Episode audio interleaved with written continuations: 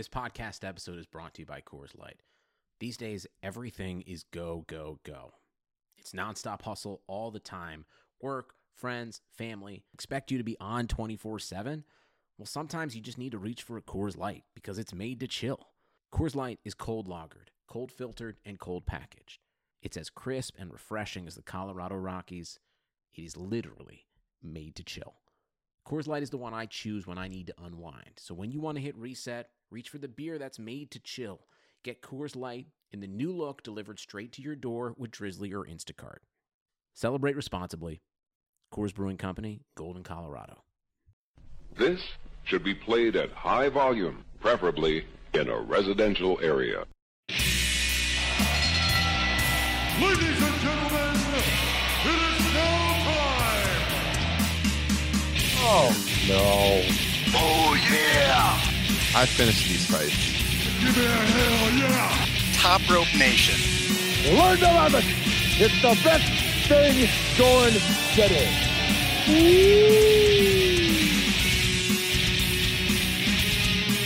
What's up, everyone? I'm Ryan Drosty. This is Top Rope Nation episode 67. As usual, I am joined by Kyle Ross and making his return, Justin Joint, and we're here to discuss everything going on in the world of pro wrestling this week while also enjoying an adult beverage or two or five, whatever you want to do. Kyle, what are you drinking tonight?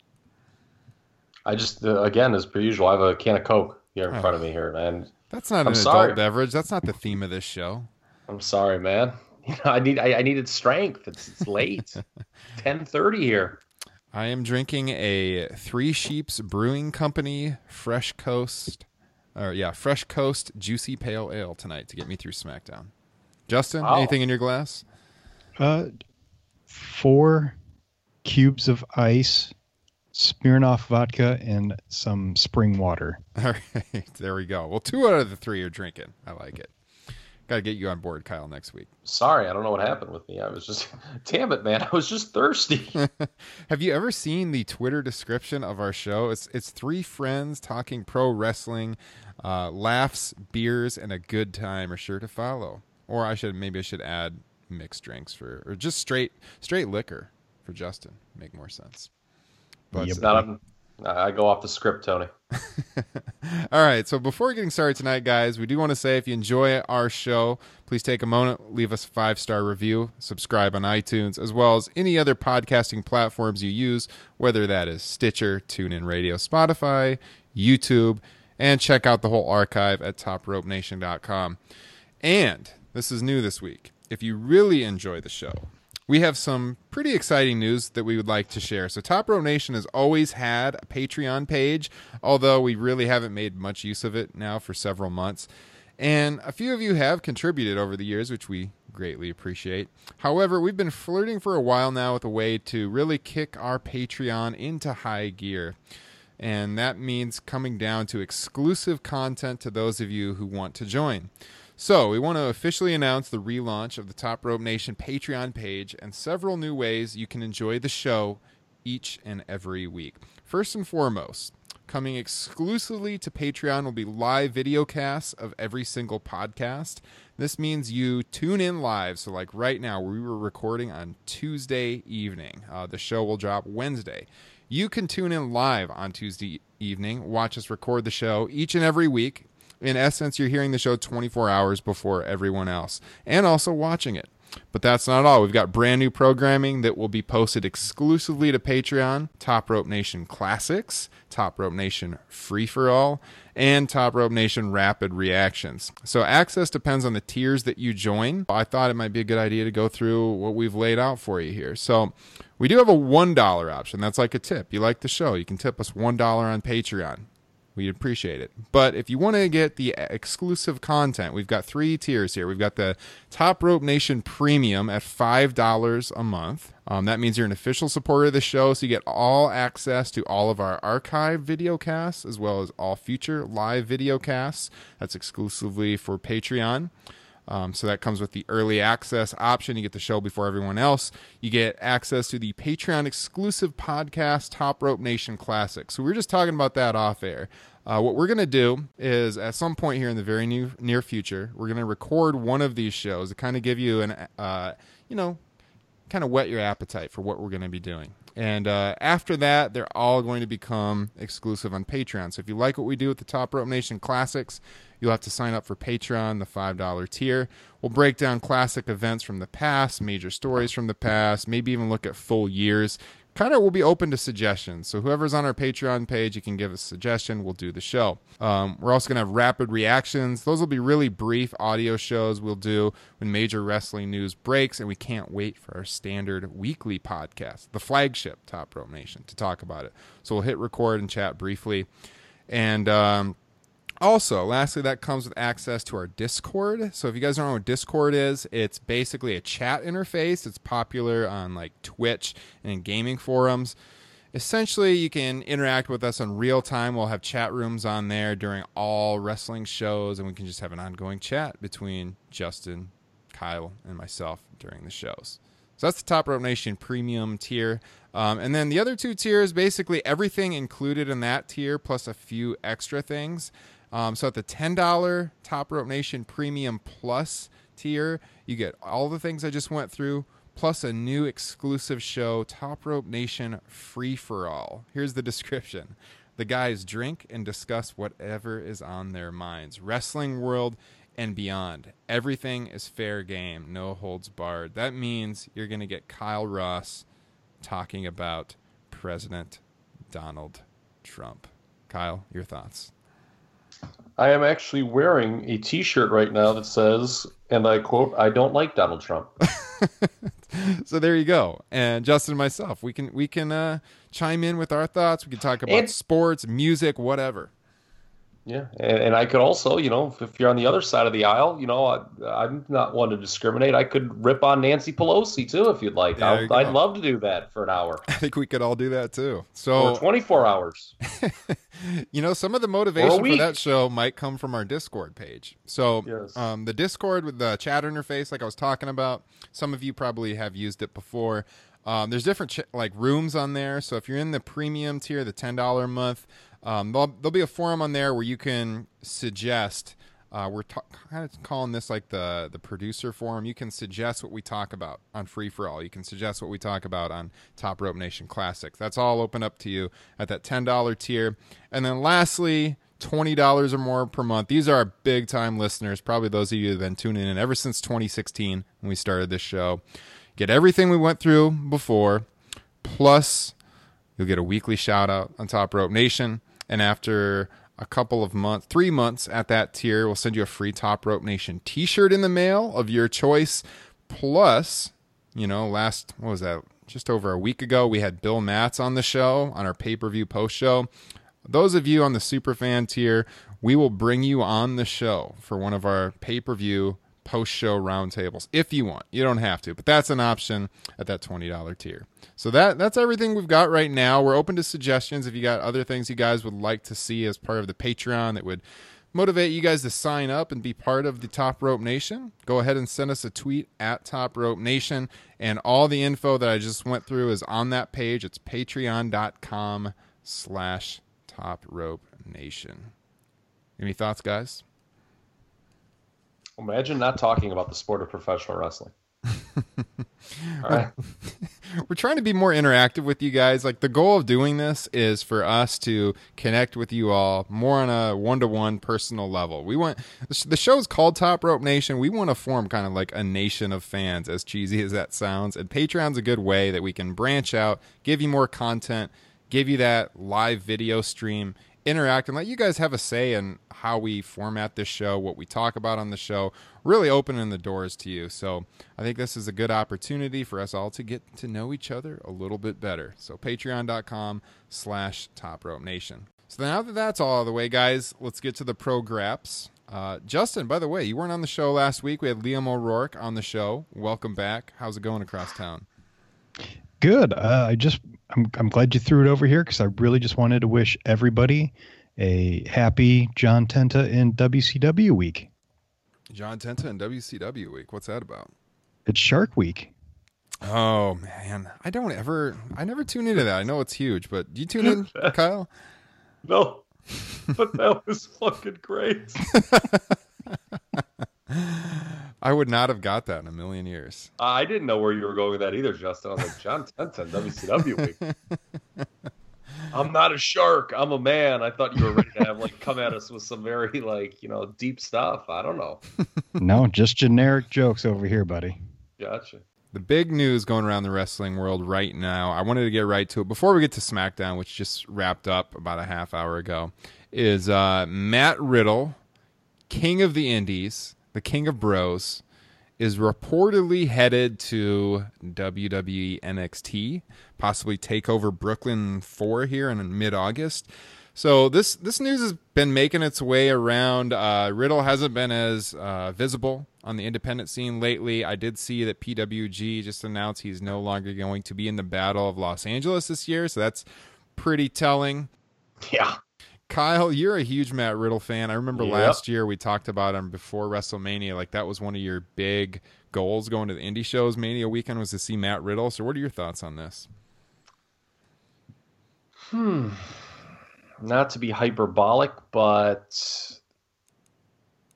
of all the guys WWE has gone out and gotten in the last couple of years, this would be my most anticipated acquisition,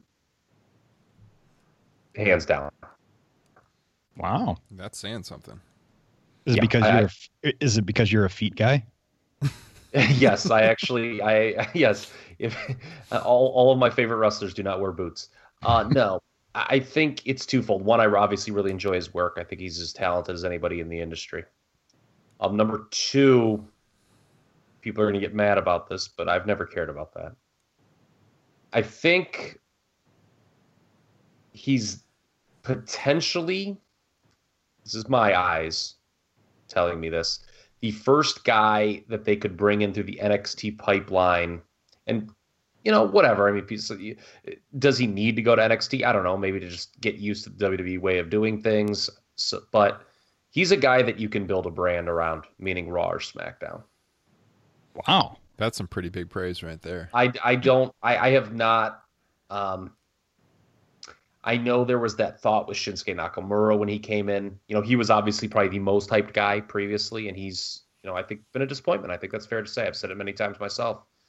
Uh, I just because of you know the language barrier, um, the fact that WWE had never pushed a Japanese star front and center. I had my doubts whether or not he was going to be the baby face they want him to be. He obviously did not turn out to be. Um, Riddle, again, if done properly, I think you can. mm, He can be a top baby face either on Raw or SmackDown. The Does- top baby face. Does he have the mic skills? I, I I've seen his matches. I've never really heard him So talk. So yeah, so that's the big point Meltzer made. And of course, Meltzer's like, "Well, I think you should go to New Japan." Well, of course, Meltzer thinks that, but his personality, and and this is why I say, if done right, if they try to force the square peg into the round hole per se, and make him do a style of promo that you know doesn't suit his character, okay, there could be trouble. But I think if you kind of play into his carefree attitude, kind of keep things short, um, I don't think you know in time he'll he can just grow to be a better promo. Maybe that's what they work on down at NXT, cutting WWE style promos. Um, I do not think that will be a hindrance. I I think it can be over. I should say this. I think it could be overcome quite easily. So, Justin, you have you seen him work prior to us going to New Orleans where we saw him? Did we see him wrestle twice? Yeah, actually, Yeah. I wanted to take like my big concern, like I'm, I'm kind of blown away right now by Kyle saying that you know he could kind of be the head of a brand. Um, he has incredible versatility that I was not expecting.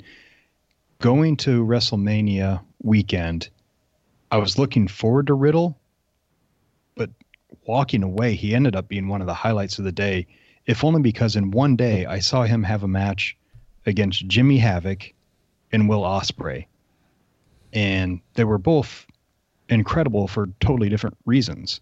The obviously the the Jimmy Havoc match was a little bit more of a a brawl and had a great spot with uh, Jimmy's uh, paper cutting between uh, Matt Yes, Riddle's yes. toes. That, that was, That was that was phenomenal. Yeah, and and then just Riddle Osprey was one of the best matches of the entire weekend. Yes. And they Yeah. they wound up having a bit better match um, over for OTT. Yeah, I think I would I would call that probably for sure. I think the best match I saw in New Orleans. Probably because we weren't at Takeover. Kyle, go ahead and rub it in again. Sucks for you guys. Well, you Yeah, guys I- know that Riddle said about a year ago his goal was to retire Brock Lesnar at WrestleMania.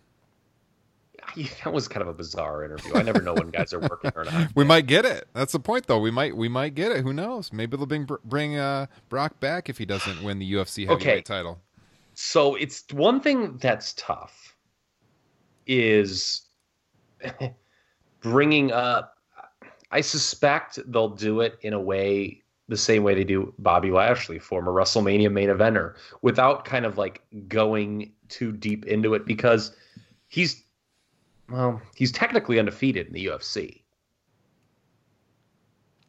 Not his drug Riddle. tests.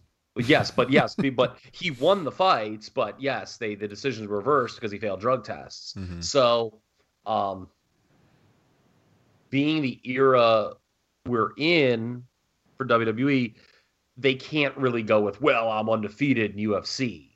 You know, I mean, and they and they certainly can't go in like a crazy direction. Well, I won those fights even though I was high. I mean, that's obviously completely off limits. Yeah. But and it will be interesting. You know, I think they'll downplay. He's much more than that. I mean, there, when I maybe it's a shortcut to thinking, but when I observe Matt Riddle, I can't help but say he's Kerry Von Erich meets RVD. Hmm, yeah, I could see that. Um, he's got the look of Kerry and the personality of RVD. Mhm. He's a better worker than both of them, by the way. Oh yeah, for sure. Uh, So, okay, you're you're really high on him. mhm. uh, there's question marks around his mic skill. And it, for some reason, I was just thinking, and I want to pose this question to you: Who's more likely to succeed on the main roster, Oh, I love Matt- this question. Matt Riddle or Ricochet? Hmm. wow. Matt Riddle. Wow. Ryan, Hmm, that's that's that's a tough question. I'm gonna say, man. You know, I don't think the pot thing's an issue. I was gonna say Ricochet just because of the pot issue, because I'm I'm sure he's not gonna stop smoking pot. He's gonna get fined all the time. Um, but he did say in the past that he d- he wouldn't really care if he got fined a lot if he was making enough money. So apparently WWE gave him a pretty generous contract here. Well, even- Um, like even like just like forget about the pot stuff. Like Yeah. just a, as, as a worker and their potential as a character. I would probably say Riddle. Uh, personally, I'm more of a fan of Ricochet, although I like them both. But I also know from like WWE's past, you take the flippy guys like Ricochet, and they don't usually become like the top star. So I'm a little leery of how Ricochet is going to be booked on the main roster when he gets up there. I mean, don't get me wrong. Personally, I think he is exceptional. Like very few people can do what he does. I think he's like almost like a once in a generation type talent. I'm really, really high on Ricochet. Okay, and see, and that and that's why like I I would go Ricochet because I, I don't know what is I don't know how Matt Riddle stands out more than Ricochet. Like how he's not that big, is he? He's big enough. He's pretty I mean, cut, he- but yeah, he's not like huge. and, yeah. and you gotta keep, but you also have to keep in mind the size thing is becoming less and less of a factor. I mean, the average true. size of a WWE worker has, has never been smaller than it is in 2018. I mean, just look at a guy like Drew McIntyre. I mean, has Drew gotten bigger since his first run? Yes, he has physically. I'm, I'm talking about. But Drew McIntyre is like a freaking giant in 2018 WWE. hmm I mean, other than like Braun Strowman, like who comes across as more like in terms of like regulars, as more of like that giant character than McIntyre, which is crazy. Yeah. I mean, McIntyre. I mean, don't get me wrong. Compared to the average human being, he's, he's big, but you know, Drew McIntyre. Ten years ago, would he have come across as so physically imposing? And we've got our own Constable Corbin here on uh, Top Rope Nation.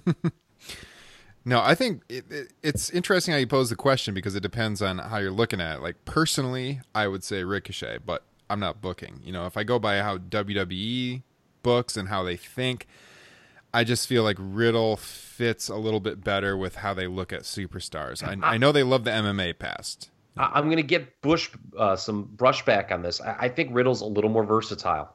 I really do.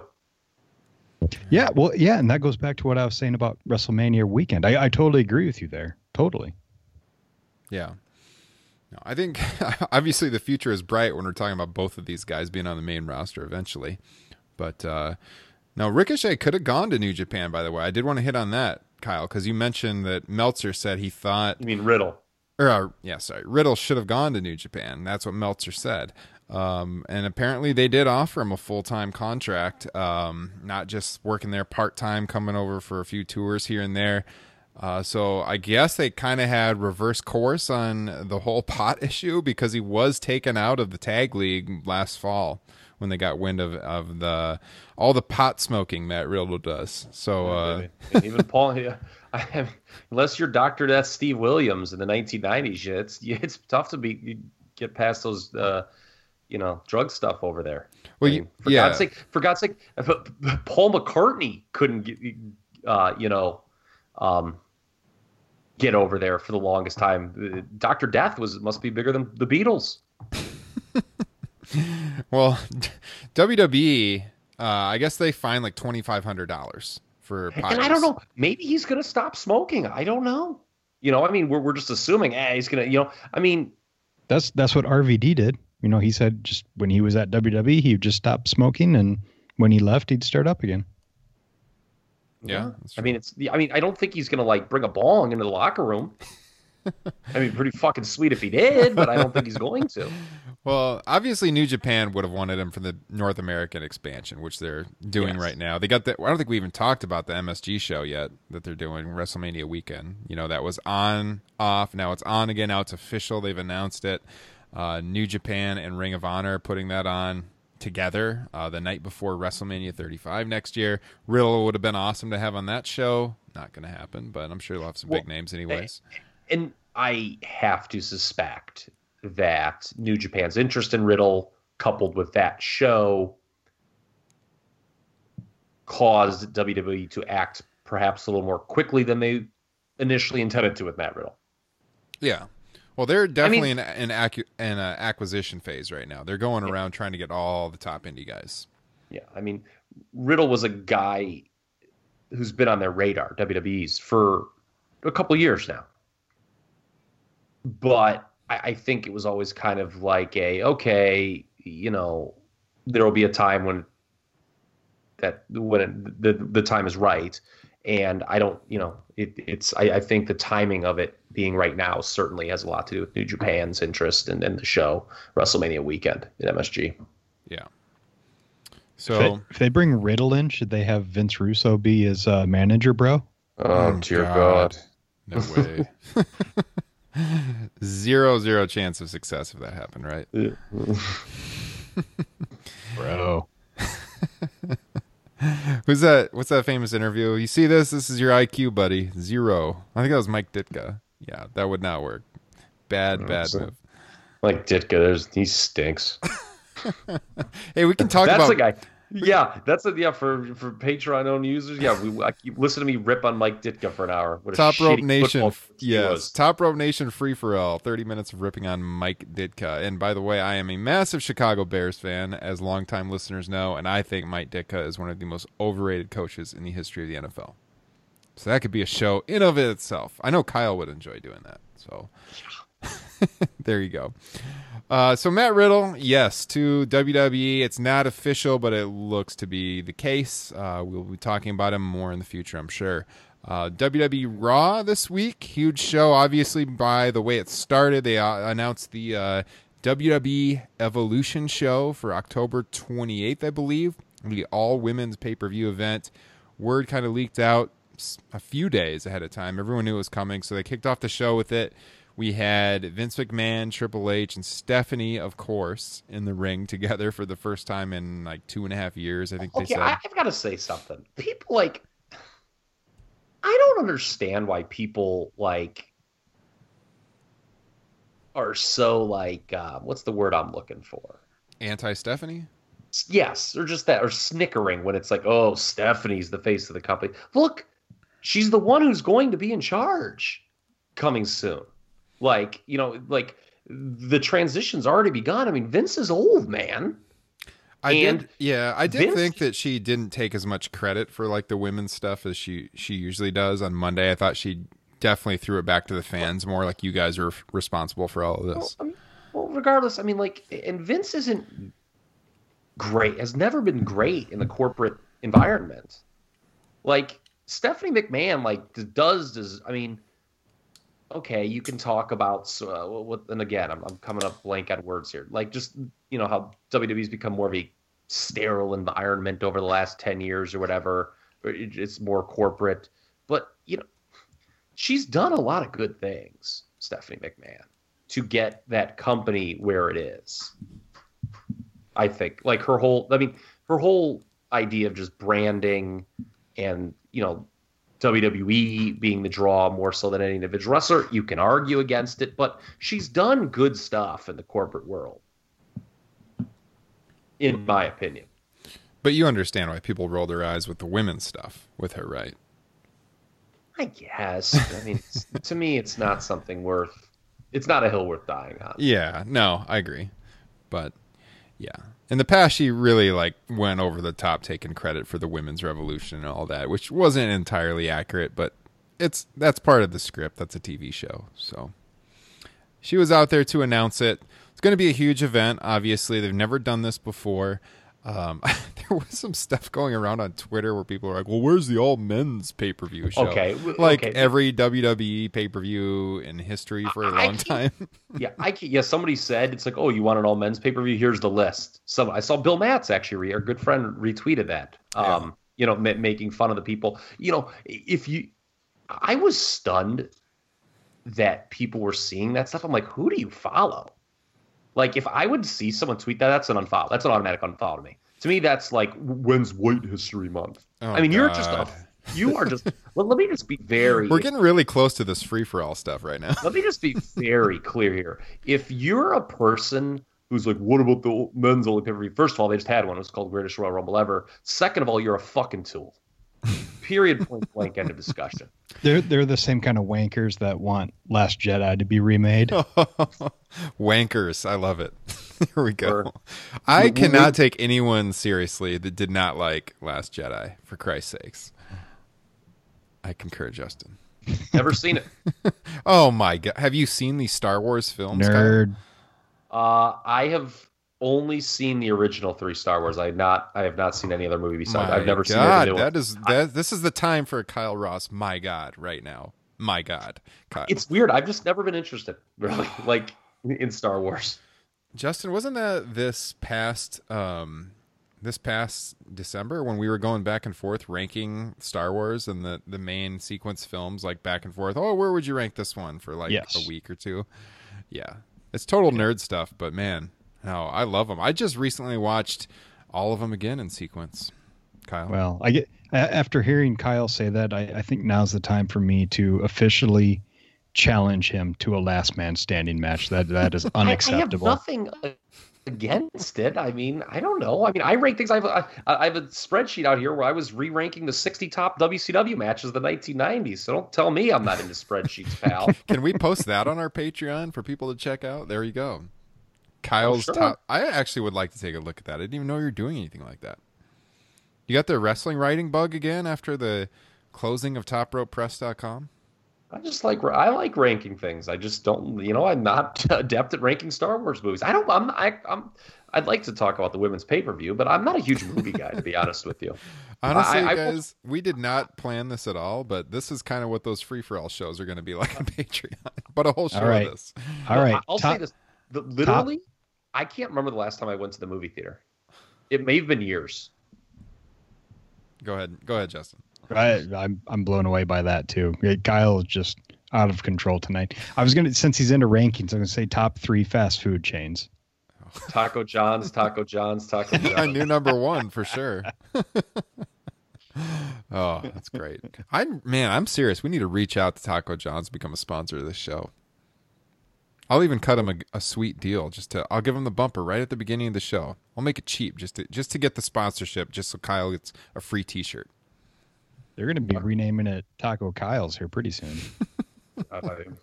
Actually, that I'm should be our next T-shirt design. That should honestly be our next T-shirt design. If there's any graphic artists out there that can make this happen, take the Taco John's logo and uh, use your art skills and make Kyle's face in that and make it Taco Kyle's. Let's do it. Uh, hit us up at Top Rope Nation on Twitter. We got to see this. So, uh, shit, where were we? Women's The pay-per-view? women's pay per view. women's How did we get on this tangent? I have no idea. Uh, so yeah, they've announced uh, Trish is coming back for the show. Uh, who else is coming back? Lita. Apparently, Lita. apparently, like 50 women. Yeah, apparently, I think they're. I, I basically, if you're a female competitor and you're under contract, you're going to be on that show uh, in some way. It, it, I, I would assume there's going to be like a battle royal or something, Mhm. because I mean, it's 50 people on one show is a lot. Yeah, I mean, you know, I mean, you know, there's probably not 50 people. There certainly weren't 50 people on Extreme Rules, were there?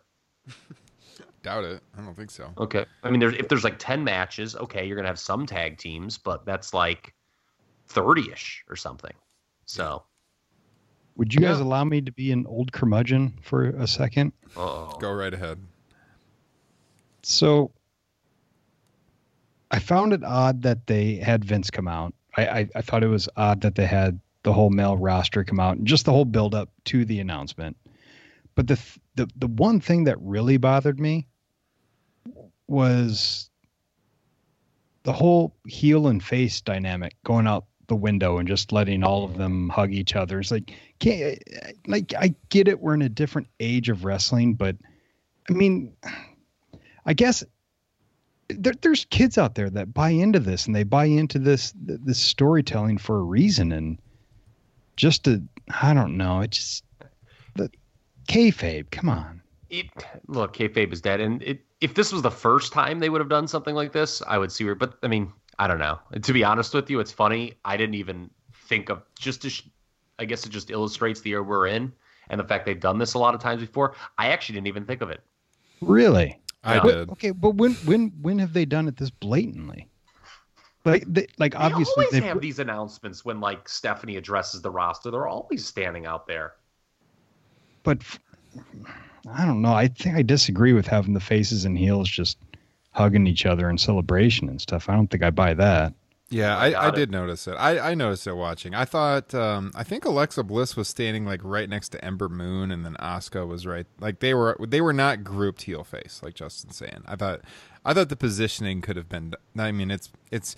We're getting into small gripes maybe now, but Yeah, I thought the positioning could have been a little bit better. This- I'm This not- seems I'm not- petty. I, I do think I do think there is something to that though. They could do a little bit better job during the show of like im- you know immersion with the viewers and uh, keep making it seem real while you're watching. I mean, everyone knows obviously it's a show and that gig's up long ago. But when you're watching the show, there is a sense of immersion that you kind of want. You don't really want to see that kind of thing right at the top of the show, maybe.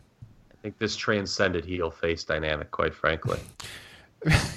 I mean, like I when they uh, when they've I done mean, this in the past, it's usually been for like the bell salutes when someone dies that I would think of, and They've, a they've little had different. a lot of these things when they just come out when the raw, you know, it's like we're starting off with the raw roster out there and Stephanie McMahon. Yeah. just- they've done this like a lot of Well, times. yeah, that's Na- true, but I'm- I'm thinking okay, of- na- na- name two I don't. You really don't think you've never seen that before. You've Just never name, seen. name name I can't remember because they were just Name one. I I I just You've I, never I've seen ne- that before. I've never Like, seen it like for to me I don't think I've ever seen it like this. Like I remember have- but but like but when you're actually having heels and faces hugging each other. Like I've They- seen okay, everybody come out before, which is women come- fine. they, they had all the women come out when they did the Royal Rumble announcement. It was the same, and they had just the women, and it was faces and heels.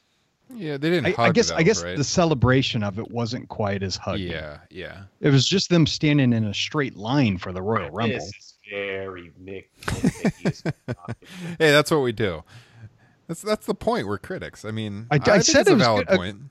I said I told I said right at the beginning, this is a curmudgeon complaint. It just it was a little thing that bothered me. Yeah, what I was saying with the with the bell salutes is when they've done that in the past, like that transcends the television show, and I have no problem with that. And I also agree with Justin as far as the way they celebrate it. If they were just going to stand next to these people and and not react to like Alexa standing next to Ember Moon, that's fine. But when they all start embracing and stuff, it eh, maybe we could do a redo on that.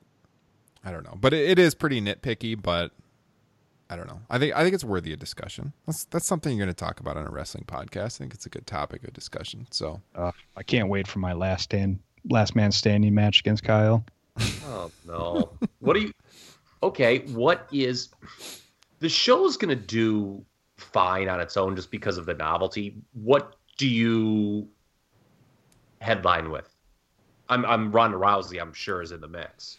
Of course it has to be Sasha Banks and Bayley at this point, the greatest feud of all time. Oh no, I think I I want to say Charlotte Asuka. A rematch. No, I was being serious. No, I was I was joking with mine though. Oh, okay, I was gonna sorry. say, yeah, yeah. well, no, but but I okay. I See, I took you seriously because I actually like the way they're kind of building that story right now.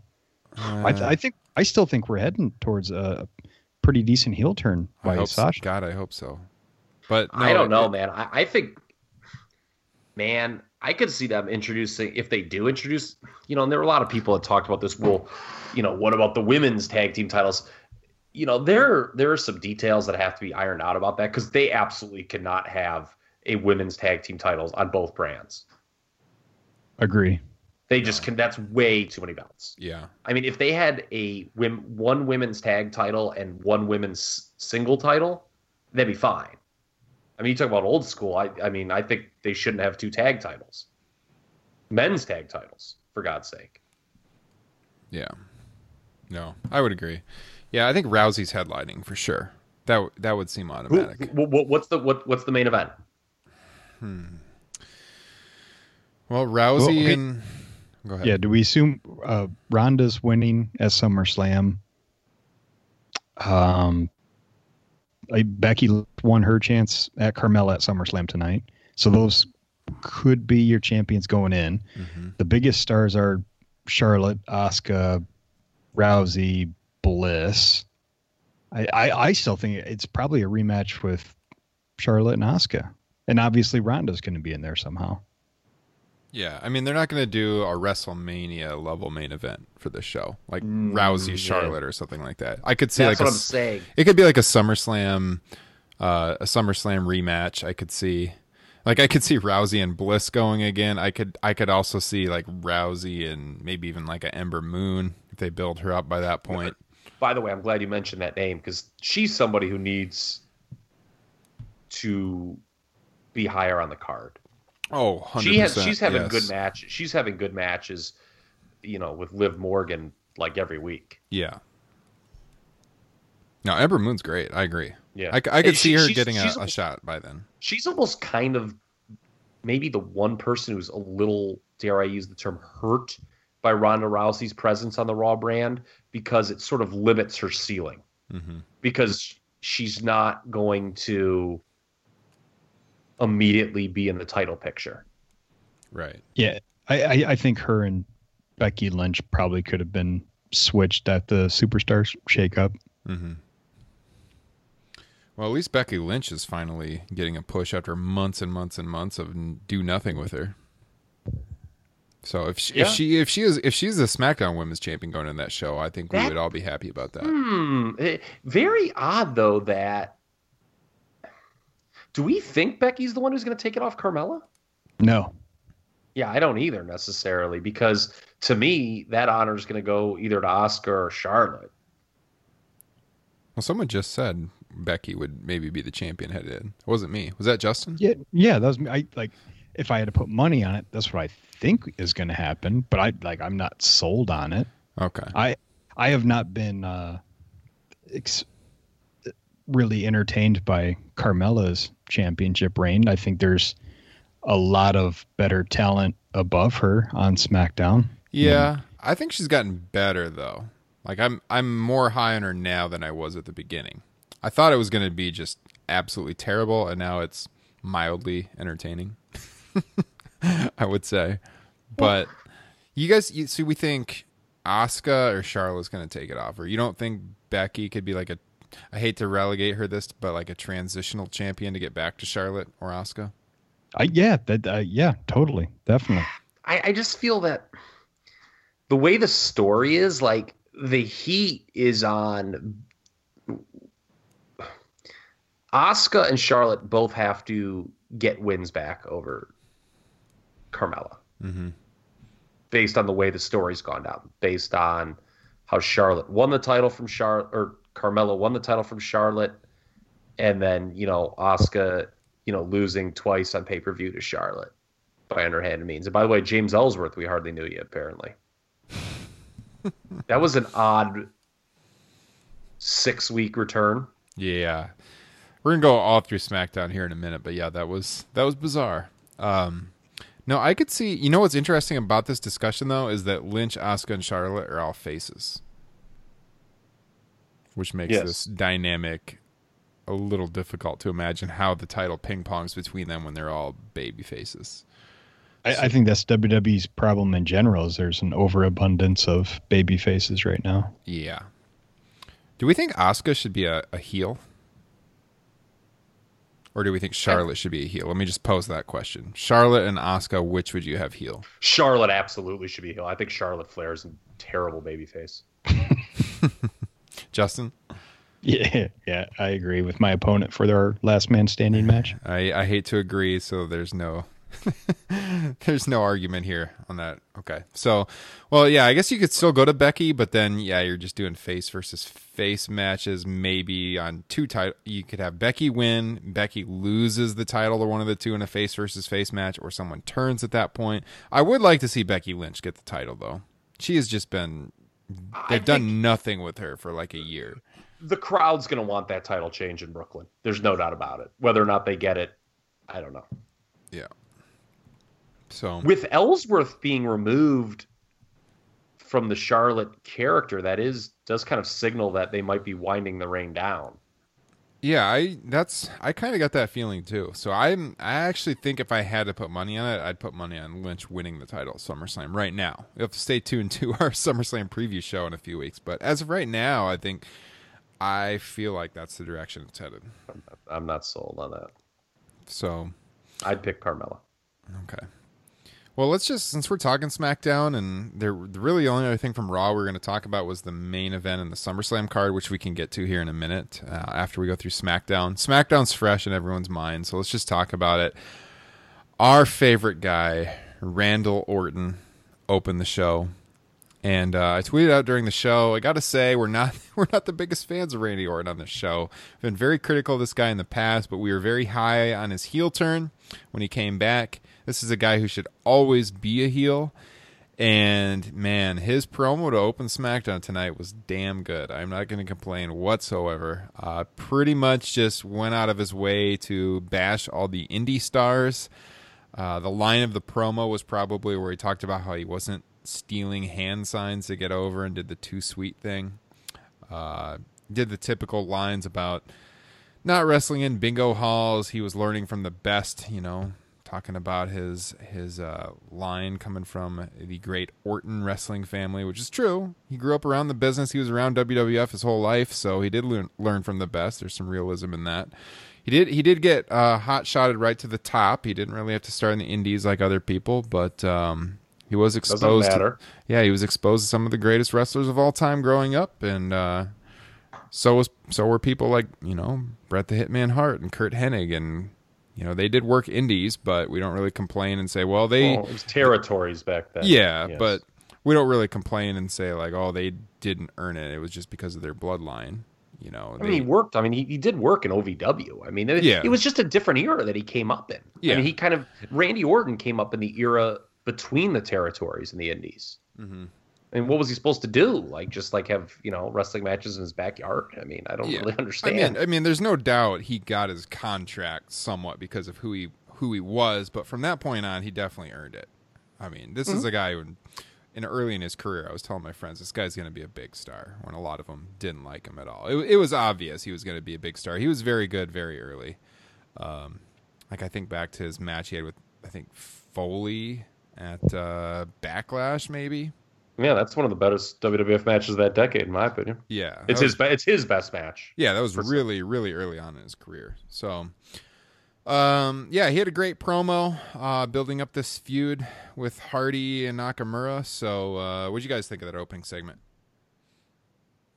Yeah, I I, I liked it. Uh, his message I kind of lost me towards the end, like how nobody respected him and whatnot. It's like, well, I mean, you got cheered all the time as a babyface, but you know, whatever. I, I still enjoyed all of it. That's true. That's true. It- it's a promo we've heard lots of guys cut, Yeah, to be honest, but he actually did a good job delivering it. Like he did it better than most, I thought. yeah, yeah, it, yeah. It was just yeah, exactly. It was one of those where like the message didn't make sense, but the delivery was great. No, I think I think we all roll our eyes at the Randy Orton babyface, whatever, always gets put in the top spot. People cheer him, like Justin said, but he's just really, really dull. But the heel turn really gives him some new emphasis, makes him interesting at least again, and really just his personality. Like if you follow the guy on Twitter, he's not a babyface personality at all. This is a guy who should never be anything but a heel, and that really shined through. I thought on SmackDown, so I thought it was He- a really good should- opening segment. He should have talked about how he was the one who got Hogan reinstated. it would have really got some boos. Yeah. Um, let's see what else. Then what do we get next? We got Rusev and Almas. Yes. So after being brought up from NXT, Almas has finally got some good exposure the last two weeks, uh, wrestling AJ Styles and a really good match here with Rusev tonight on SmackDown. Kyle, I think you said you were pretty high on this match. Yeah. I liked it a lot. I, I was very excited when it was set up. I was like, oh yeah, here we go. This is something to sink your teeth into. Um, my biggest takeaway was actually how over Rusev was being put into a traditional babyface role. And he's his character's kind of had an identity crisis going back to WrestleMania. And I think we saw tonight what that character could have been had they just had him like in traditional babyface role spots, like wrestling heels. Like the crowd was totally behind him in this match. Um, I'm not saying he should have gone over, he shouldn't have. But, you know, they fought the crowd on that, the whole thing with him being a babyface. You know, they tried forcing him as a heel even as recently, you know, he, he wrestled AJ. Um, and he was really good and had the crowd behind him in that in that babyface role tonight. And I, with this Aiden English story, I I would assume they're going to have him be a heel. Yeah, well, I mean, I think I think the first clue that Rusev should be a face was when we were in New Orleans and we saw probably the most popular WWE shirt I saw all weekend was the Rusev Day shirts. They were all over the place. I, I will say this though, he always the cha- the Rusev Day chants always seem to be more prevalent not during his actual matches. Tonight was different. Tonight it was what you wanted, but like it's almost like it's a protest chant. Yeah, well, we talked we talked about that at the time a little bit as far as like is the chant over or is he over? But I don't think people are buying twenty five dollar t shirts unless he's actually over. No, he and he does a great job. I mean, but yeah, I mean, it was funny like that Extreme Rules pay per view. Uh, there were more Rusev Day chants during the Roman Reigns match Yeah. than his own. Mm-hmm. Yeah, well, almost got the win, and so it was kind of interesting because they portrayed this as both of these guys were wanting the shot at AJ and proclaimed themselves deserving of the title shot, given their history with Styles uh, uh, in recent weeks.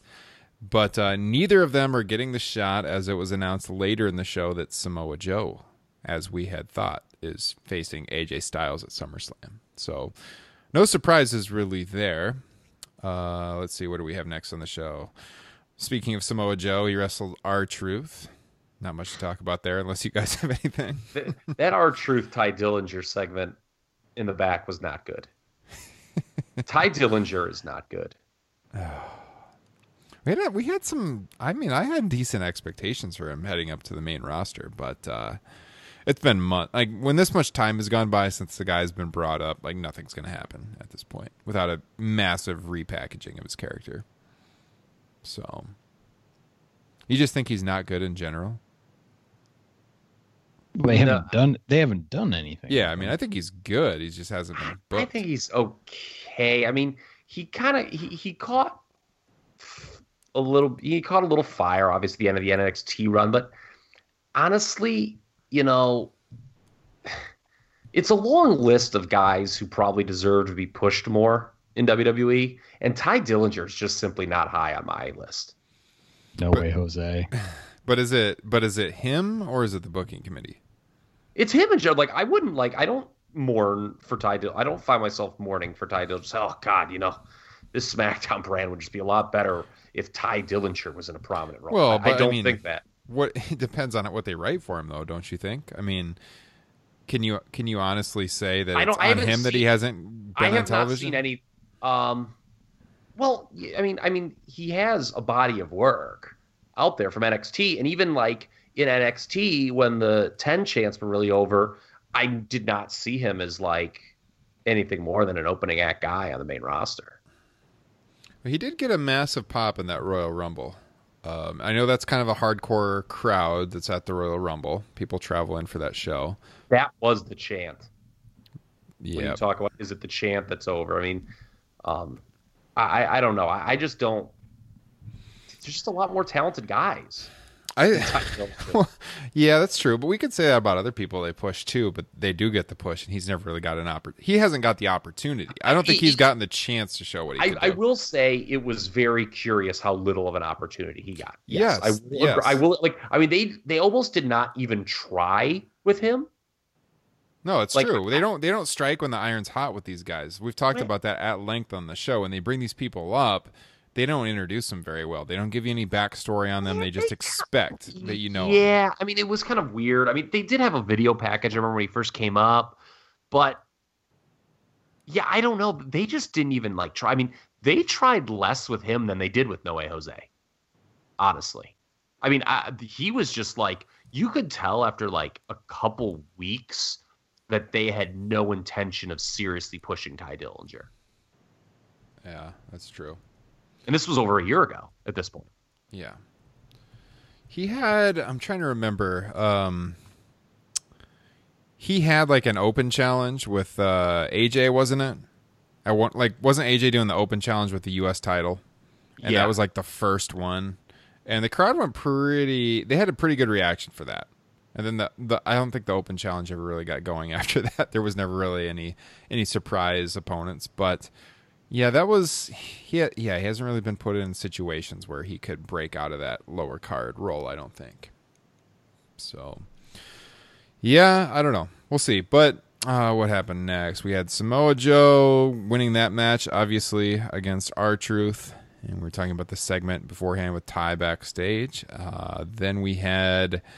Asuka and Billie Kay, not much to speak of there. Um, I did, The I- Iconics are DOA. You, that, ah. that's another that's another NXT act that is heading quickly towards DOA on the main roster. they they changed them a little bit from NXT, and I thought they were good in NXT, but it yeah it has not translated to the main roster at all. They came, I think we've talked about this on a past episode. They just they come off more annoying than anything else. Like they don't get really a, a good reaction out of you, and I I do think Peyton in particular is very good. Like I thought she had a chance to be NXT champion at one point. Um, yeah, she's not on the level like an Asuka or uh, Charlotte or Becky. Don't get me wrong, but she's she's good at what she does. Uh, but they they repackaged them a little bit when they, they like they changed their look a little bit when they brought them up, and I was not a fan initially of those annoying segments that they did on the microphone. Well, they just sort of became the bad Im- the girls who do bad impressions. Yeah, it was it's just annoying. It wasn't It- it- entertaining. there was no depth to the characters. Yeah. Yeah. Um, I did tweet about this and got all a few people that were in hysterics over my tweet about the Asuka promo before the match backstage, which was awkward. I thought. You guys know what I'm talking about, where she was well, so your- excited about the uh, evol- and it was just I don't know. It wasn't not in line with her character. I, I didn't see like what purpose that segment served whatsoever. It wasn't To about get the o- f- what's to that? get over the pay per view. Yeah, but like the way she did it, it wasn't like how Asuka would react to that news, and it wasn't like she was building up a big match against Billie Kay here. So like, I didn't really see the purpose that that segment served, and I got a few people right away that were like. Oh, you have a problem that she can't speak English real well, and it's like, no, it has nothing to do with the fact that she can't speak English real well. It's everything to do with the segment that was written and at not really serving any purpose. It was just out of out of character. I thought. Kyle, what were you gonna say? It was just a cheesy way for Asuka to put over the pay per view, I think. And I'll say this: that I, you know, Meltzer and Alvarez like went on one of their kicks on Wrestling Observer Radio about, oh, the, they mentioned that thing so many times on Raw. Well, how many times do you bitch at them about not putting things over enough? So you know, I, I didn't agree with that at all. Well, I thought it was. I had no problem. I mean, it did come across as unnatural in a lot of the segments you know, this was one was just kind of cheesy, but like, you know, when Finn Balor was talking to Chad Gable, that was like completely unnatural. Yeah, But th- that's I had no problem with that being portrayed on the show as like this really big thing. No, I just think it's out of character for Asuka, and I think that's indicative of a lot of the problems they have with their characters. Is they don't script them in segments that are befitting of their characters. Like, why is Asuka, the Empress of Tomorrow, and this like unstoppable force, acting goofy in a segment? Like it, I don't know. I just don't like stuff like that. I like to see them re- remain a little more true to their characters, personally. I thought I thought there was other people they could have used to, uh, like even Becky Lynch. Becky Lynch would have been better in a segment like that to promote backstage the. Uh, She's kind of goofy, yeah. yeah, uh, like Asuka. No, I don't know. I don't know about that. So, anyways, um, Asuka won the match. Then we've got the segment where they were announcing uh, who would face AJ at SummerSlam, and this was really weird. so, Paige comes out, AJ comes out. AJ also is putting over the all women's pay per view, which that's fine, whatever. Um, they're getting to the point where they're going to announce the challenger for AJ at SummerSlam, and out comes your boy James Ellsworth, who I thought was pretty damn funny in this segment. The big hog. he he was pretty funny. It was funny. I liked it. It was entertaining. I like James Ellsworth, man. Yeah. That heel role.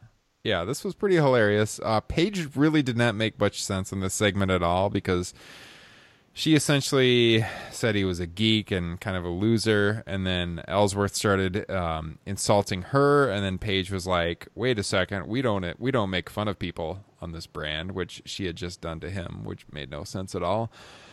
And he talk he called her pale. She went down in the aisle, confronted him, said she has two words, he's fired, took him all the way backstage, threw him out of the venue, and while she was backstage, Samoa Joe jumped AJ from behind, put him in the coquina clutch, and signed the contract. And so TikTok, as Joe said, he is the challenger for AJ Styles. Justin, your thoughts? yeah, kind of a disconnected segment, say the least. Uh, I was shocked if he is actually gone again, if they actually fired uh, James Ellsworth. Um, I didn't mind the way it built up AJ Joe, I guess. But yeah, I don't know. Just it, it just discombobulated the the entire thing, Just kind of weird. I, I got to throw this out there because I tweeted about it. Did you order that t shirt yet? Oh, I'm glad you brought that up because there was a infinitely better shirt that that came out in this episode, which was the Sheamus and Cesaro Ah, I knew. so- soccer kit. Which I was, knew it. I knew you were going to say that at the end when I saw that. I was like, "Oh my god, that's totally the one Justin's going to like the most." I immediately got online to see if that was an actual product. Is it? No. Oh, they got to sell At least, at least not yet. Yeah, I'm sure they'll put it up. That's funny. No, I think it's it's weird. James Ellsworth, so he is working like on a per show deal. So he's been mm-hmm. working indies, I guess, in between these WWE shots. So I got to think they'll bring him back. I don't think that. Can I don't know, man. That that that was the old Buff Bagwell treatment, man. Yep. I don't know what else you do with him. Like I was glad to see him back, and it played well with Carmella's championship. She but never, he I- never should have lost. He never should have left last year. Carmella lost all her heat when Ellsworth left. Well, Carmella mentioned after the fact to Paige that on SmackDown about how he was dismissed. So there's obviously an opening where he could run down through the crowd at SummerSlam and try to help her retain over Becky or whatever. But If uh, he's gone, do you think it would have anything to do with the fact that he went and talked to Pro Wrestling Sheet about the Hogan comments? I hadn't heard that. I had not heard that either. I'm just you know throwing that out there. Is that is that like that's out there for sure that he was the guy who talked about it? Yeah, Pro Wrestling Sheet had James Ellsworth talks about Hogan comments. Oh, I I don't frequent the site. I did not Oh. see that. But uh that's a little surprising. That's probably not a good career move on his part. Wait. Okay. Wait. So he talked about what Hogan comments? The Hogan comment when he at Extreme Rules behind this backstage. Okay. So are they going to be firing New Day and I don't think they should. I, don't, I wouldn't recommend that. Would be a good idea. Was he critical of the of the Hogan apology? No, he what? No, he was not. So he just commented. I, I don't see any problem with that then. Okay. I don't know, just kind of like conversing with, you know, the dirt sheets as they call them. I don't know. I mean, I, I, I might be reading too much into that. I don't, I don't know. They seem to be a little more open about that than in the past, but yeah, we'll have to see. I, I don't think we've seen the last of James Ellsworth personally, but we will we will see in the coming weeks. Um, Carmella re- wrestled Becky Lynch on the show, and this was the match to see if Becky would get the title shot uh, against Carmella, which we've already talked about earlier on the broadcast. And uh, it was pretty obvious Becky would probably win this match, and they'd set up the title match at SummerSlam, which is exactly what happened. Becky got the win with the Dis-arm-her submission, and so she is challenging for the title at the Barclays Center here in a few weeks. So uh, let's see, anything on that match, guys? nope? I thought the closing sequence was pretty good. Okay. It got it kind of got off to a rocky start, but they took it home pretty well. I thought Yeah. there was some drama. Okay. And then, speaking of Cesaro and Sheamus, we got the beginning of the tag team tournament. So we had New Day taking on Sanity, and Sanity is someone that, uh, or it's not someone, a group that Kyle has been a little critical of since their NXT call up here on the show. Even before. You didn't Uh, like him I- in I- NXT either, Nope. but you like Nikki Cross, right? Yes. And yes. she like she was on the That- stage for that Raw segment, by the Yeah, way, I announcing like- the pay per view. Yeah, I, I like Nikki Cross and I like Killian Dain individually. I don't like the group. Well, you would have been happy with the result then because the New Day were victorious. And so the New Day will face the winners of Sheamus and Cesaro and the Usos next week on the show. And then the winner of that against the New Day will take on the Bludgeon Brothers at SummerSlam. So do we think, Kyle, you've been pretty vocal about the Bludgeon Brothers not working out as tag team champions and we're probably headed for a title change at SummerSlam? I hope personally. I think that any of the three contenders are bet far superior teams. Yeah. What do you think, Justin? I like all three of the contending teams. It, it just it's a little old to me.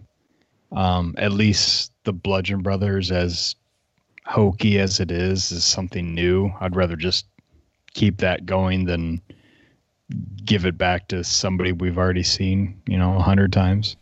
Well, speaking of something new, I if I was scripting the finals of this tournament, I would have rather seen Sanity taking on Sheamus and Cesaro. If we get New Day and Usos, that's way more of the same.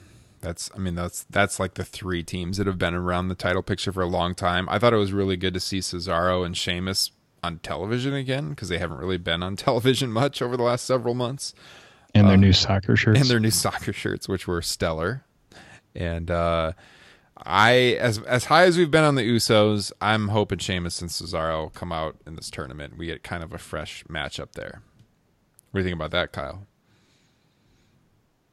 I think either way, it's going to be a decent match. I, I, I was not bothered. I, I, was interested in discussing this. I was wondering if you guys were going to bring up the, yeah, you know, they could have gone with Sanity. I, you know, again, you know, Sanity's in that, throw them in that Tye Dillinger pile. That's not a hill I'm going to die on for this NXT. the Tye Dillinger stuff. pile. I just, I just don't find it the the act even remotely intriguing. I just okay. think it's a how, I just think it's can... a Wyatt family 2.0 situation and that's based on their work down in NXT. It's not just like, oh, well, how can you draw conclusions based on a limited run of the main roster? I did not find them the least bit into the the only thing I find remotely interesting about the act as a whole is that their theme song appears to be a complete ripoff of Primus's My Name is Mud.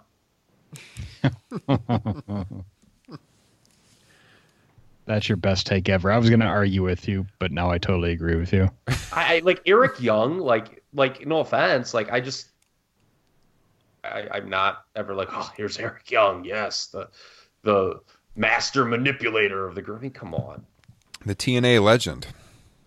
Yeah, Which... I mean, when when Killian Dain was like having his kind of like sidebar feud with Lars Sullivan, that was good. You know, Nikki Cross's you know, kind of sidebar feuds, you know, that was good. I, I just I never found anything Sanity did in NXT to be particularly interesting. War Games was good. Yeah, not because of them. I disagree. Killing Killian was really good. Yeah, that's well, I said Killian Dain is really good, but the act I just don't mm-hmm. think they were the least to me over team in that match backtrack as you will. We're still going to have our last man standing match. I'm ready for it, man. I just think Sanity is just not very good.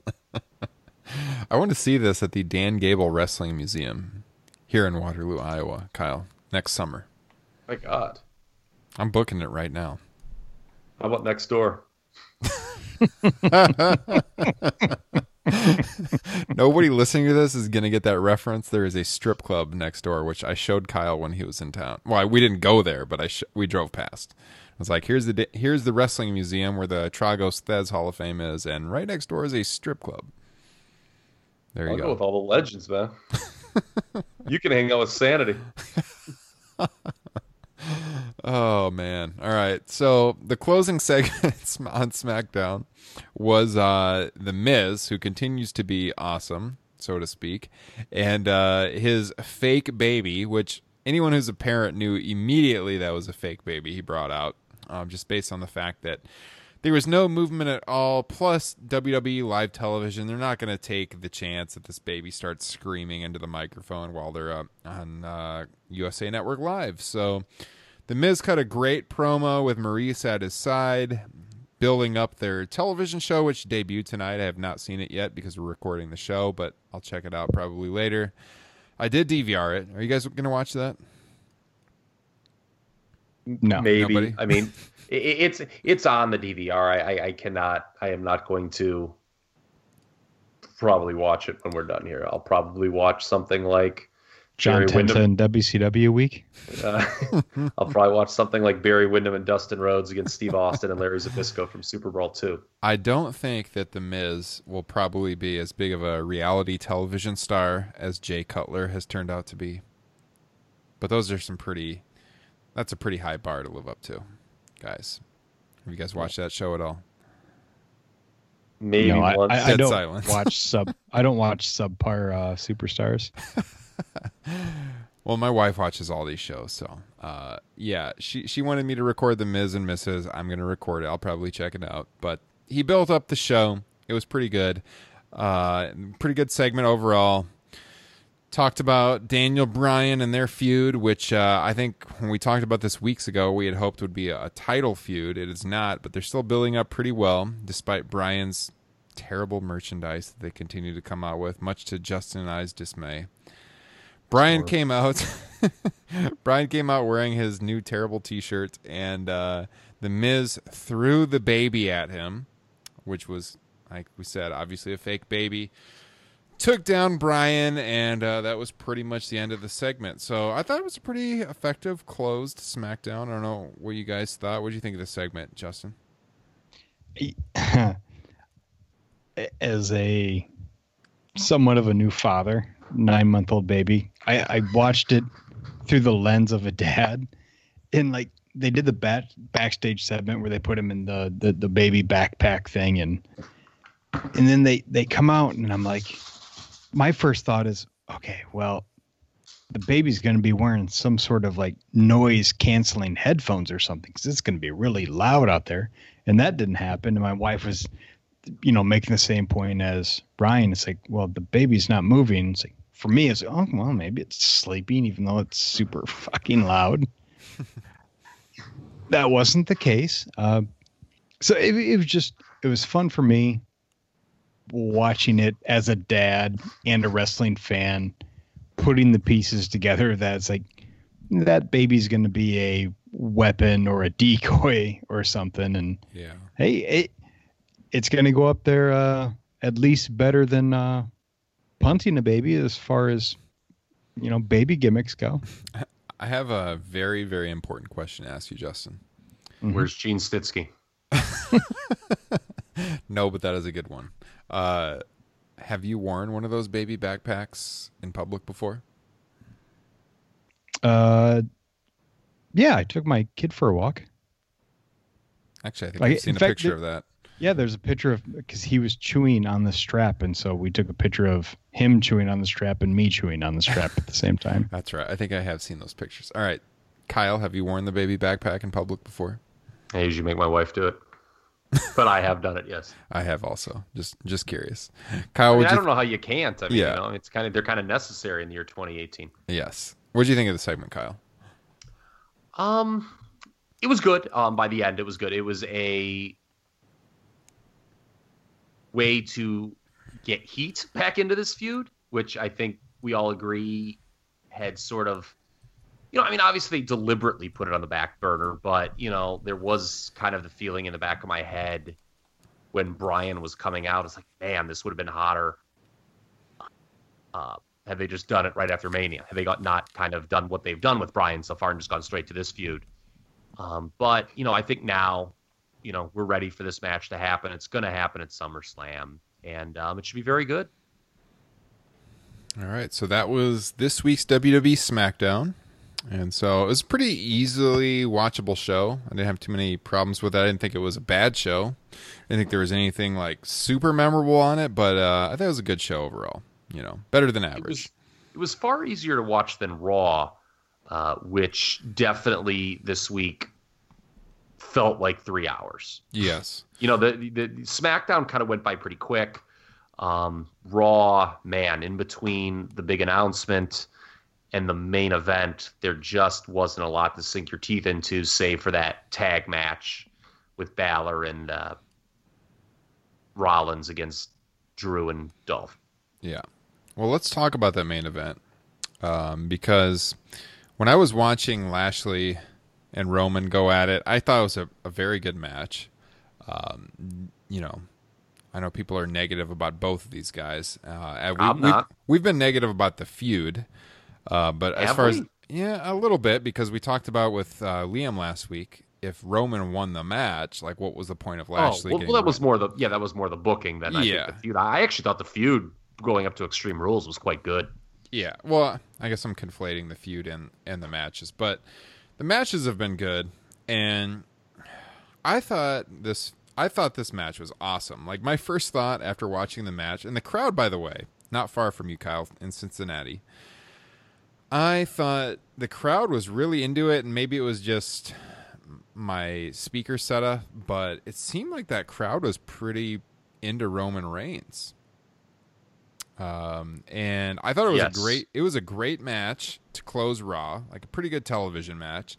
And by the end of it, my first thought was I fired up the WWE network and I was like, what 1980s pro wrestling could I watch right now that would be like just two big dudes beating the shit out of each other that Kyle Ross would be watching right about now? that was like my I almost texted you like what what match should I watch right now, Kyle, now that I'm on this flavor of like the two big dudes that just main evented Raw and had a great match. I liked it. I thought it was a good match. I, I was into it the whole time. Ho- Hoss Wrestling is back in style, man. It was good. It was a really good match. I, I'm telling It- it you, I texted some of my friends and they're like, "Oh yeah, right, yeah, right." I'm like, "No, seriously, it was a good Raw main event." It was a tighter and better match than Extreme Rules. I think they did not, you know, they kind of just went straight to the power stuff and did not waste our time with, you know, the unnecessary wrestle rest holds like we got at the pay per view. Um, I was, fig- I'm glad that they did not do a no contest that builds to a triple threat. Um, yeah, I, you know, after we had the discussion last week with Liam.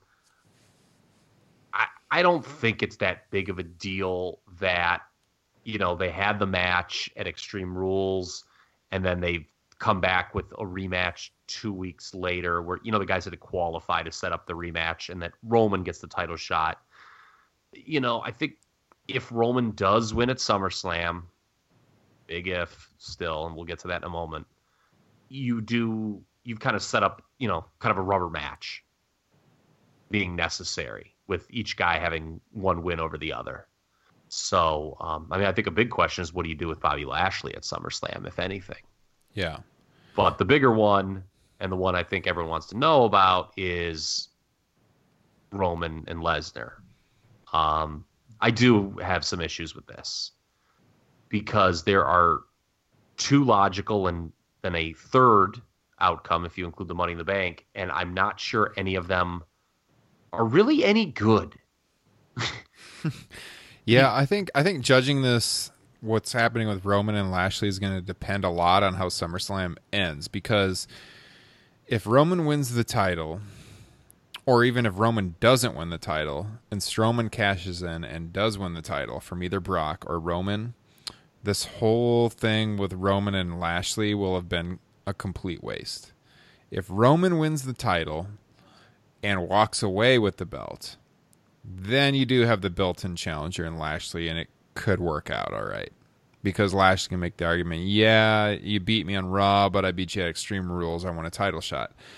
If Roman loses the belt right away, and we talked about this with Liam last week, and they chop off his nuts right away with Strowman winning the belt from him, then where are you? You know what I mean? Like that. In that circumstance, Lashley is nowhere close to the title picture. He can't even make the argument that he deserves a shot at Strowman because he recently lost to to Roman. But I can I can see Roman and Lashley feuding again if Roman walks out with the belt, and I wouldn't mind it because of their match on Raw was so good. of the possible outcomes, Roman winning is clearly the best. My issue with it is still why the hell did you wait till SummerSlam and not just do it at WrestleMania? Yes, yes, Because you're in no better position than you were back then. Um, the match will not be any more well received in Brooklyn than it was New Orleans. Um, you're probably actually, to be honest with you, there's more fatigue about the match now than there was then. So I I don't know what, if anything, has been gained from delaying a potential Roman title win until SummerSlam. I just don't know. That said, I still think Roman winning is the best option here because if he loses to Brock Lesnar, my God, he's Lex Luger.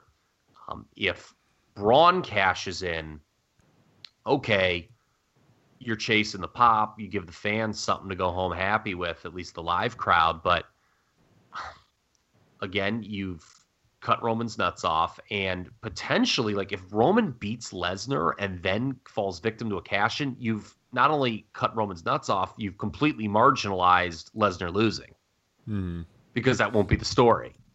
So to me, you know what the best thing they could do is just have Roman beat him like really quick, Lesnar. like in under five minutes, and Yeah, because then the the chance can't get built up. I agree. You know, just Mhm. have him just go in and it's basically just have him beat Brock the way Goldberg beat Brock. Yeah, no, seriously, he's earned it at this point. this has gone on way too long. Just have him destroy him for all we care. Mm-hmm.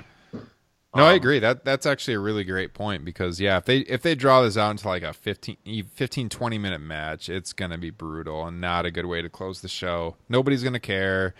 New Orleans was bad. This is probably going to be worse. Um just yeah, they should have done it at Mania. They for certain should have done it at Greatest Royal Rumble when they had a more indifferent crowd.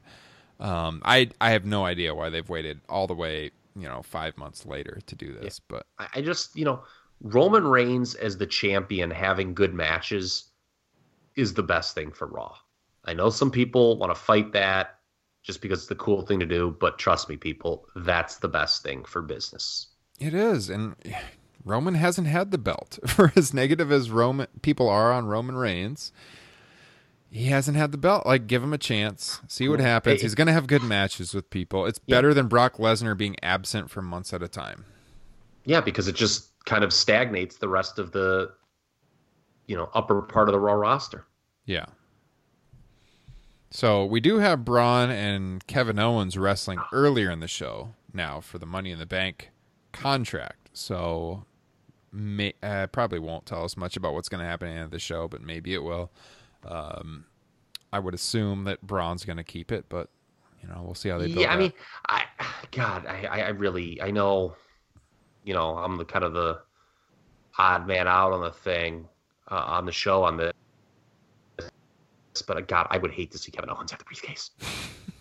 I just, I really would. I just, I don't want to see that at Oh, all. I love Kevin Uh, Owens, but I don't think he should have it over Braun at this point. No. Oh, by the way, Kevin Owens got another great babyface promo on Raw. Yeah. Felt very sympathetic for him.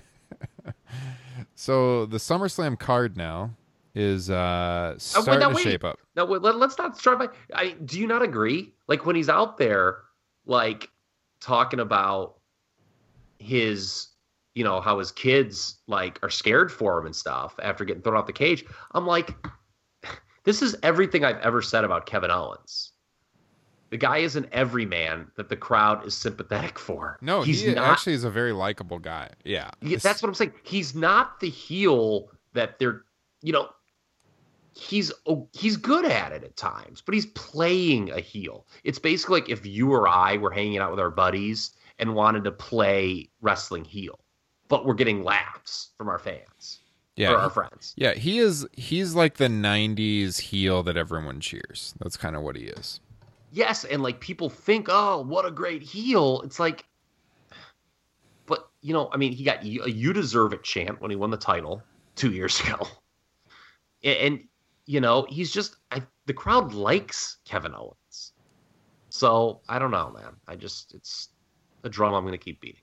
Well, they they do need to repackage him a little bit because with Sami gone, he's kind of drifting right now. I would I would like to see him repackaged a bit, but um, no, I, I agree. He is he is sympathetic. People like. I think people have always liked him. You know, And to be honest- with Cena. Yeah, if you're looking at the feud, like it, like you should be sympathetic as a viewer to his character. like he really Yeah. hasn't done anything like nefarious. Yeah. You know, it's not like you know the Miz thing. I talk about that being like a necessary way to add heat. You know, it was when Bryan was coming down. I'm like, you know, I mean, other than like Miz cutting, a, you know, some promos, and obviously there's the history. You know, there there wasn't anything tangible really for that feud to intensify at this moment in time. But now there is. But like with you know Owens, like there's just like he hasn't done anything to to Braun at all. Yeah. In, in fact, it's been quite the reverse. Mm-hmm. No, I agree. So, well, maybe they can. Probably not in this feud because Braun is is one of the guys they're moving forward with in the main event picture. But after the Strowman feud, they do need to do something new with him and re- repackage him a little bit. So that was Raw. Um, we did want to touch on. There is a rumor going around that The Rock could possibly appear on Raw next week. I think some of that is stemming from the fact that it's in Miami, where he lives at least part of the time, his hometown. Um, and Elias has been building up the uh, feud with The Rock based on his album that dropped this week. Uh, I don't know if Justin's heard it. By the way, Justin dropped off a little bit ago. He had to tend to his child, so Godspeed, Justin. Um, Kyle, have you heard Elias's album yet? Godspeed, Shawn. Uh, remember that? Lost his smile, that ridiculous soliloquy from Jim Ross. Um, I, I have not actually pushed play on that yet. I, I meant to. Um, but it's crazy that it, it was legitimately on the charts. That's that says something. Yeah. I, I, I sent you guys. I- you guys did not respond to this, but uh, they've apparently released on the WWE Network his live show from Bourbon Street in New Orleans. Uh, Yes, I did hear that he had one. Yeah. we were like me and Justin were out on Bourbon Street that night. We never heard anyone say anything of it. I was very disappointed we missed it. But uh, yeah, that's apparently on the WWE Network. So I, you know, I'll tell you what. Cincinnati was in Dean was uh, is Dean Ambrose's hometown, and he didn't show up on Raw. So I'll, I'm not, you know, with The Rock. I don't know. I mean, it's very logical because The Rock doesn't have to wrestle to get involved with Elias, but I'll believe that when I see it. yeah, it's been God what over two years since the since the Rock's been on WWE television or pay per views. I would I would like to see him come back. He he mentioned in a Oh, recent interview. He mentioned on a recent interview that uh, he would like to come back, and uh, obviously the company can only benefit from from his appearance. So we'll see. He get a huge huge pop from the crowd, obviously, Was especially the in last time Mania 32 when he did that segment with when he beat Erick Rowan in like eight seconds? I want to say maybe he was on Raw after that, like for a brief appearance. Um, but that's yeah, that's the last time I remember though. Actually, that might that might be right. And that was well, that was that was sixteen, right? Thirty two, yeah, twenty Yeah, that could be it then. So it's yeah, it's for sure been over two years since he's been. But I, I wonder if they would get him back for SmackDown 1000 though. Obviously, he couldn't do anything with Elias because Elias is a Raw guy. But you know, that's another thing. Uh, October is shaping up to be a very big month for WWE. You have that Australia Super Show, SmackDown 1000, and then the first, uh, you know, this women's pay per view Evolution. It's big time, man. That's Hell in true. a Cell. Hell in a Cell is going to be in September. Is going to very much be a quote unquote B show. Be like falling between SummerSlam and that month. Just get us to October. Yes. No, October will be a big month, so uh, we will have a lot of content for you that month for sure, uh, especially on Patreon. So uh, check that out. Um, before we wrap it up this week, one thing I did want to throw out there, and I have no idea, we did not talk about this off air, so I don't know what your thoughts are, Kyle. Uh, Justin's gone now, but uh, I'm just going to spring this on you because you are a wrestling super fan. You know everything going on in the world of wrestling. Have you checked out Slammiversary yet? No, I haven't, and I keep hearing these good things about it. Like I need to watch it, and um, I'm I I- I've been meaning to. I just have not had time um in the last 48 hours to do so. But it is on my itinerary of things to watch. Okay. So I have not seen it yet either. So I thought maybe there there was a 50 50 yeah. chance you had tuned in. Yeah, there is not there. Um, I can't remember the last time there was a buzz like that coming out of a, you know, a pay per view for them. I can't. it's funny you say that. I cannot remember the last time we talked about Impact Wrestling on the podcast. It's been a long, long I mean, time. when was the last time people talked like when DeAngelo Williams wrestled, and everyone was raving about him? I mean, I, seriously, I mean, I can't remember the last time that, uh, you know, the, the promotion had that much positive press coming out of a show. Well, who knew that they would sign all these guys from the indies to do, you know, long-term feuds and it would turn out positive. There you go. That's what you got to do if you're not WWE. So, yeah, Slammiversary this past weekend got a lot of positive press. So, we haven't seen it yet, but there's a lot of buzz, so it's worth checking out most likely if if you have access. And uh, it did make me think maybe we need to start talking about Impact more on the show and, and following along. It's it's it's hard with so much pro wrestling going on in the world right now, whether it's WWE and New Japan, Progress, Evolve.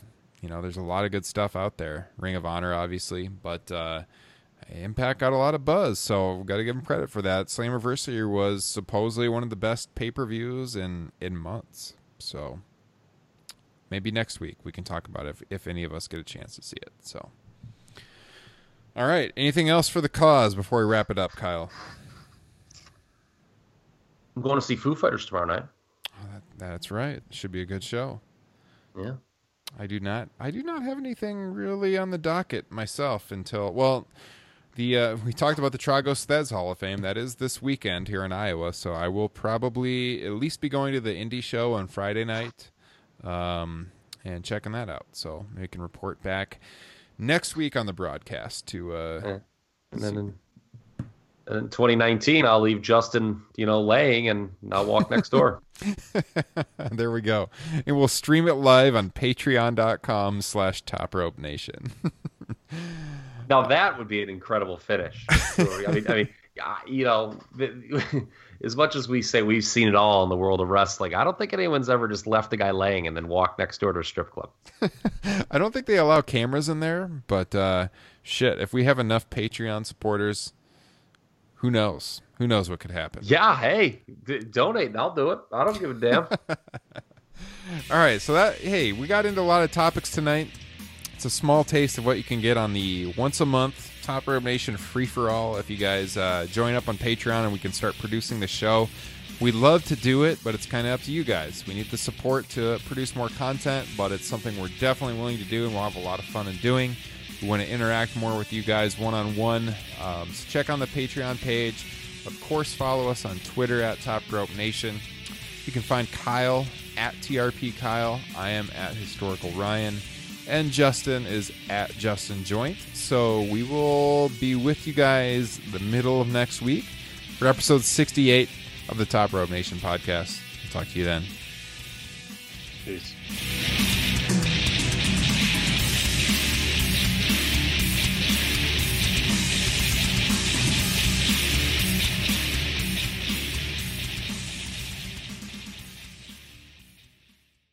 For the ones who get going when the going gets tough, and the ones who know we're tougher together.